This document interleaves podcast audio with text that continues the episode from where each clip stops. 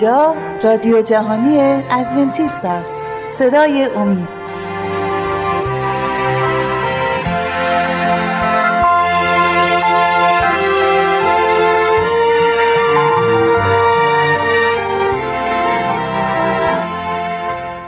با سلام به بینندگان و شنوندگان عزیز. شهباز هستم. یکی دیگر از برنامه رو با شما میگذرونیم. این برنامه مربوط میشه به نبرد بزرگ. در برنامه گذشته درباره باورهای بنیادی کلیسای ادونتیستای روز هفتم صحبت می‌کردیم با شما. این باورها رو ادامه میدیم. الان داریم درباره باور نمره 8 صحبت می‌کنیم از 28 باورهای بنیادی.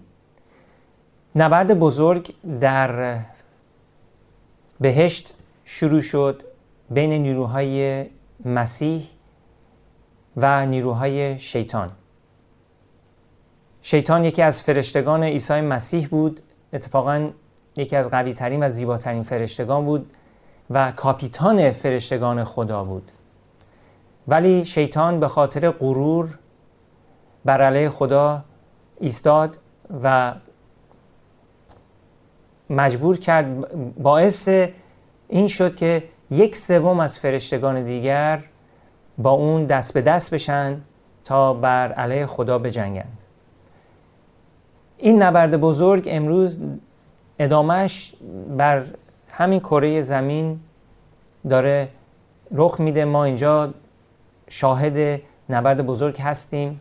تو هر جنگی تو هر قتلی جنایتی هر اتفاقی که میفته که بد هست روی کره زمین این نشانی می باشد که نبرد بزرگ ادامه داره. حالا می‌خوایم درباره این نبرد صحبت بکنیم. چند آیه با هم دیگه بخونیم. و ببینیم که کتاب مقدس چی میگه و ما چطوری می‌تونیم خودمون رو دفاع کنیم در بین این نبرد بزرگ. اولین آیه که می‌خوام براتون بخونم پیدایش سه می باشد پیدایش سه آیات 6 هفت و هشت. داریم درباره شروع نبرد روی کره زمین صحبت می‌کنیم. بعد از اینکه در آسمان نبرد شروع شده بودش و حالا نبرد کشیده شده به کره زمین. آیه 6 چون زن دید که آن درخت خوشخوراک است و چشم نواز و درختی دلخواه برای افزودن دانش پس از میوه آن گرفت و خورد و به شوهر خیش نیز که با وی بود داد و او خورد.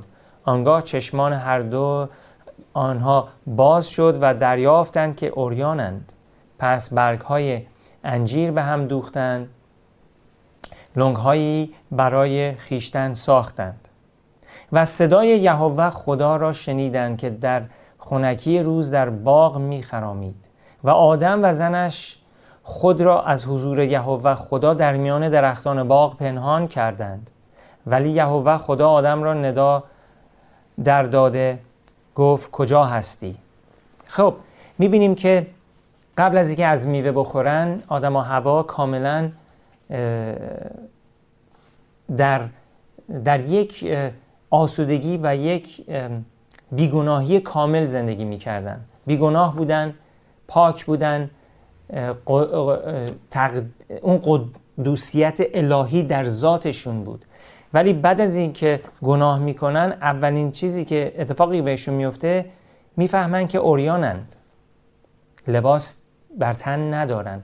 قبل از اینکه گناه بکنن یه نوری دور انسان رو گرفته بود. ولی وقتی گناه می‌کنن این نور ناپدید میشه و می‌فهمن که اوریانند پس از برگ های انجیر برای خودشون لباس میدوزند.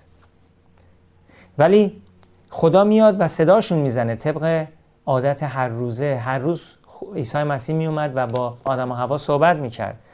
ولی صدای خدا رو که میشنون میرن قایم میشن برای اولین بار تا حالا قایم نشده بودن از خدا. و بعد خدا اینا رو پیداشون می‌کنه و می‌فهمه که می‌دونست که این کار کردن ولی باهاشون صحبت می‌کنه و از اونجا دیگه مصیبت گناه بر روی زمین زمین رو نابود می‌کنه. یعنی حتی زمین شکلش عوض میشه. درخت گلهایی که خار نداشتن بعد از اون همشون تیغدار, میشن و انسان صحرایی وجود نداشت. ولی حالا انسان بعد از با قدن بره بیرون و با عرق پیشونیش کار بکنه و همه چیز عوض میشه. این نبرد بزرگ قصد و عمد شیطان بود که این نبرد رو بیاره به کره زمین و باعث بشه که آدم و هوا به با اون همدست بشن و بر علیه خدا بجنگند. ولی خداوند از قبل نقشه کشیده بود که انسان رو نجات بده. و انسان رو در یک موقعیتی تنها نذاره که کاملا بیفته در زنجیرهای شیطانی و هیچ وقت نتونه آزاد بشه. خداوند امیدی برای انسان قرار داد و این امید این بودش که عیسی مسیح میاد و برای گناهان ما قربانی میشه مت میشه تا ما بتونیم نجات داشته باشیم و در این نبرد ما بتونیم دوباره یک تصمیم دوباره داشته باشیم یک تصمیمی بگیریم که از نو خودمون رو تسلیم عیسی مسیح بکنیم. اگه عیسی مسیح این کار رو برای ما نمی کرد ما برای همیشه زندانی های شیطان می بودیم و خدا مجبور می شد که انسان رو برای همیشه نابود بکنه. خب آیه بعدی هم که می‌خوام بخونم برای شما از ایوب می باشد ایوب یک.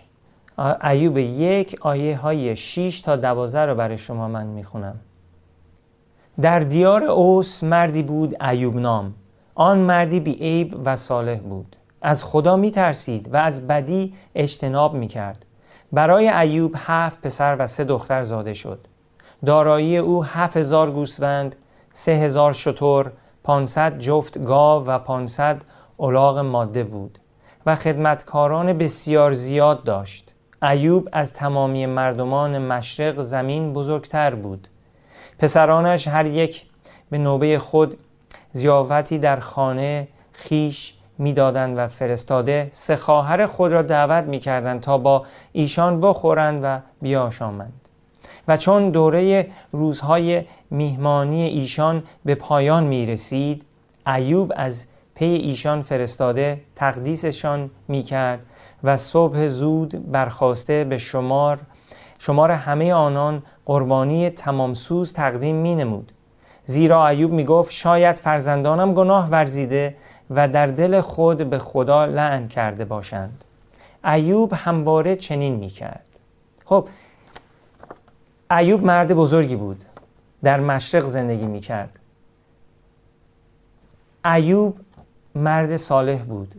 گناه نمی کرد خدا رو دوست داشت. ثروت بسیار زیادی داشت. و حالا به زمانش می‌رسه که ایوب آزمایش میشه. و این آزمایش ربط داره به همین نبرد بزرگ. تو این نبرد بزرگ همه ماها آزمایش میشیم. اگه خدا اجازه نمی‌داد که ایوب آزمایش بشه و اگه اجازه نمی‌داد من و شما آزمایش بشیم شیطان به خدا می‌گفت این صحیح نیست. تو همه قدرت رو داری. همه ایماندارها هم حافظشون هستی و نمی‌ذاری من دست بهشون بزنم تا به تو نشون بدم که اینها ایماندار واقعی نیستن. بنابراین تو این نبرد بزرگ خدا میبایست اجازه می‌داد که شیطان ایوب رو لمس کنه آزمایشش بکنه تا خدا ببینه آیا ایوب وفادار باقی میمونه یا نه. از آیه 6 می‌خونیم.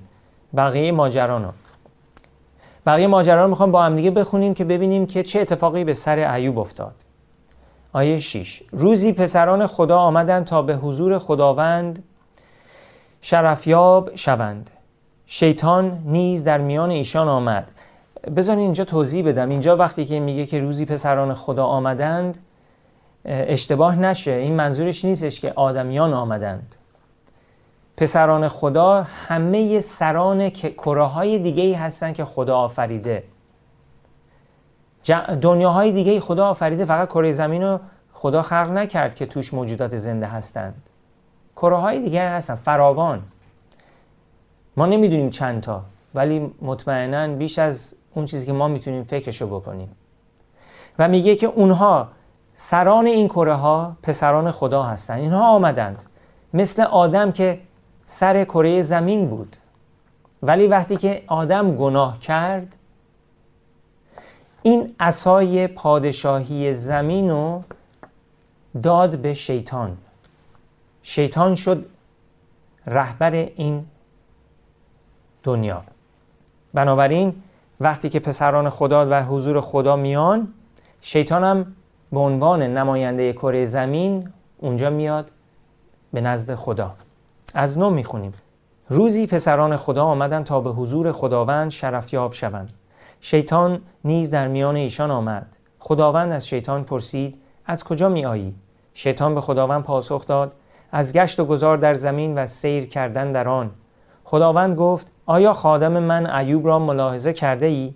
کسی مانند او بر زمین نیست مردی بی عیب و صالح که از خدا می ترسد و از بدی اجتناب می کند شیطان در پاسخ خداوند گفت آیا ایوب بی چشم داشت از خدا می ترسد؟ آیا جز این است که گرد او و اهل خانه و همه اموالش از هر سو حسار کشیده ای؟ تو دسترنج او را برکت داده ای و چارپایانش را در زمین افزون گشته اند.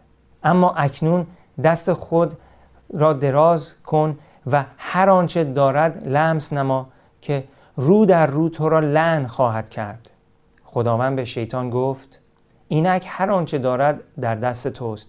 فقط دستت را بر خود او دراز مکن. پس شیطان از حضور خداوند بیرون رفت.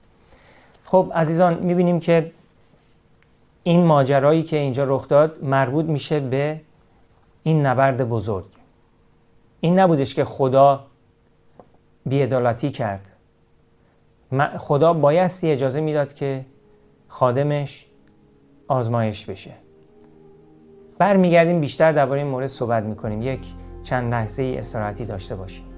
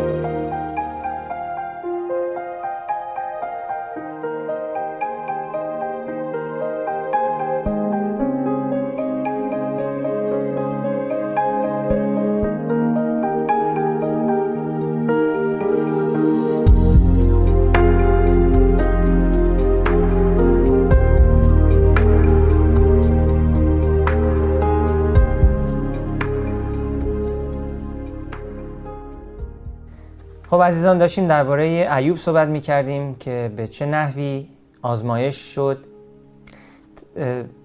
با دقیقا نگفتیم که چه اتفاقایی به سرش اومد ولی شما اگه کتاب ایوب رو بخونید می‌تونید برای خودتون ببینید که چه بلاهایی شیطان به سر ایوب آورد و چجوری پیروز شد ایوب. حالا می‌خوایم درباره شیطان صحبت کنیم یه مقدار درباره شروع این نبرد بزرگ. و برای چی اصلا این نبرد؟ شروع شد. چی باعث شد که شیطان از اون مرحله که بود به عنوان یک فرشته یک خادم خدا شد دشمن خدا. اشیای چهارده آیه های دوازده تا چهارده درباره این مورد خیلی مفصل نوشته. اشیای چهارده آیه دوازده، سیزده و چهارده. میفرماید ای ستاره صبح. این ستاره صبح اینجا یعنی خود شیطان. ای ستاره صبح ای پسر فجر چگونه از آسمان فرو افتاده ای ای که ملت ها را ذلیل می ساختی چگونه خود بر زمین افکنده شده ای در دل خود می گفتی به آسمان صعود خواهم کرد و تخت خود را فراتر از ستارگان خدا خواهم افراشت. بر کوه اجتماع جلوس خواهم کرد. بر بلندترین نقطه کوه مقدس به فراز بلندی های ابرها صعود خواهم کرد و خود را مانند آن متعال خواهم ساخت. اما به حاویه پایین آورده شدی. این آیه خیلی کامل و خیلی قشنگ نشون میده که دلیلی که شیطان از آسمان افتاد به خاطر غرور بود. شیطان در قلبش غرور داشت. او فکر می‌کرد که می‌تونه مثل خود خدا بشه. سعیش این بودش که از فرشتگان خدا بالاتر باشه و پایتخت خودشو یه جایی بذاره که از کوه خدا هم بالاتر باشه. میگه به بلندترین نقطه کوه مقدس تو می‌خواستی بری. جایی که خدا ستایش میشه. به فراز بلندی های ابرها صعود خواهم کرد. اینو در دل خودش گفته بود. شیطان فکر می‌کرد چون که به خاطر زیبایی خودش و به خاطر اون ذهنی که خدا بهش داده بود فکر میکردش که می‌تونه خدا باشه. بنابراین با خدا رقابت می‌کرد. برای همین شدش که از زمین از آسمان بیرون شد و به زمین انداخته شد. دلیل گناه شیطان غرور بود عزیزان به یاد داشته باشید وقتی که غرور میاد به سراغ ما این یک خاصیت شیطانی هست. ما بایستی از خودمون دورش کنیم. و بلا فاصله فکر کنیم واقعا چی هستیم. چی هستیم؟ ما هیچی نیستیم. بدون مسیح چیزی نیستیم ما. انسان همدیگر رو می‌زنیم می‌کشیم دعوا می‌کنیم دروغ به هم میگیم. کلاهبرداری می‌کنیم. این کارهایی که انسان طبیعتا انجام میده. ولی وقتی که عیسی مسیح در قلبهای ما انقلاب می‌کنه تغییراتی ایجاد می‌کنه که ما دیگه مثل قبل نخواهیم بود. از این بعد مثل عیسی مسیح هستیم. آرام نجیب پاک. دروغ دیگه نمیگیم. راستگو هستیم. خدا را خدمت می‌کنیم. همه ما انسان ها باید تصمیم بگیریم در این نبرد بزرگ طرفدار کی هستیم. آیا طرفدار شیطانیم یا طرفدار خدا؟ همه باید تصمیم خودشون رو بگیرن. همونجوری که خودتون دارین می‌بینین خیلی تو دنیا امروز طرف شیطان رو گرفتن. دنبال ثروت و قدرت هستند. دنبال این هستن که تو بالاترین مقام ها رو برن اونجا بشینند. متواضع نیستن فروتنی نمی کنند ولی یک ایماندار واقعی فروتنی می‌کنه. یک ایماندار واقعی متواضع است. خاصیت های الهی در شخصیتش هست. آیه دیگه هم می‌خوام برای شما من بخونم از حزقیال 28 حزقیال 28 آیات 12 تا 18 اینم مربوط میشه به شیطان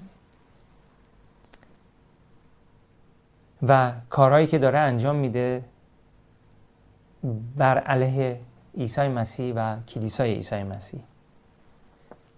ای پسر انسان بر پادشاه سور مسیحی بسرا و او را بگو خداوندگار یهوه چنین میفرماید. خدا داره با شیطان صحبت می‌کنه. تو الگوی کمال بودی. آکنده از حکمت و کامل در زیبایی. تو در عدن بودی در باغ خدا و هر گونه سنگ گرانبها زینت تو بود. لعل و یاقوت یاقوت زرد و الماس زبرجد و حقیق و یشب یاقوت کبود و فیروزه و زمرد. نگین دانه ها و کندکاری هایت از صنعت طلا بود. اینها همه در روز آفرینشت مهیا شده بود. تو کروبی محض شده سایه گستر بودی و من تو را برقرار داشتم تو بر کوه مقدس خدا بودی و در میان سنگهای آتشینی آتشین میخرامیدی. از روزی که آفریده شدی تا روزی که شرارت در تو یافت شد. در طریقهایت کامل بودی. اما از کسرت صداگریت بطن تو از خشونت آکنده شد و گناه ورزیدی. پس تو را چون چیز نجس از کوه خدا بیرون افکندم و تو را ای کروبی سایه گستر از میان سنگهای آتشینی نابود کردم. دلت از زیباییت مغرور گشت و به سبب فر و شکوهت حکمت خیش را فاسد گردانیدی. پس تو را بر زمین افکندم و در معرض تماشای پادشان نهادم. به واسطه کسرت گناهت و بیانصافی صداگریت مکانهای مقدس خیش را ملوث ساختی.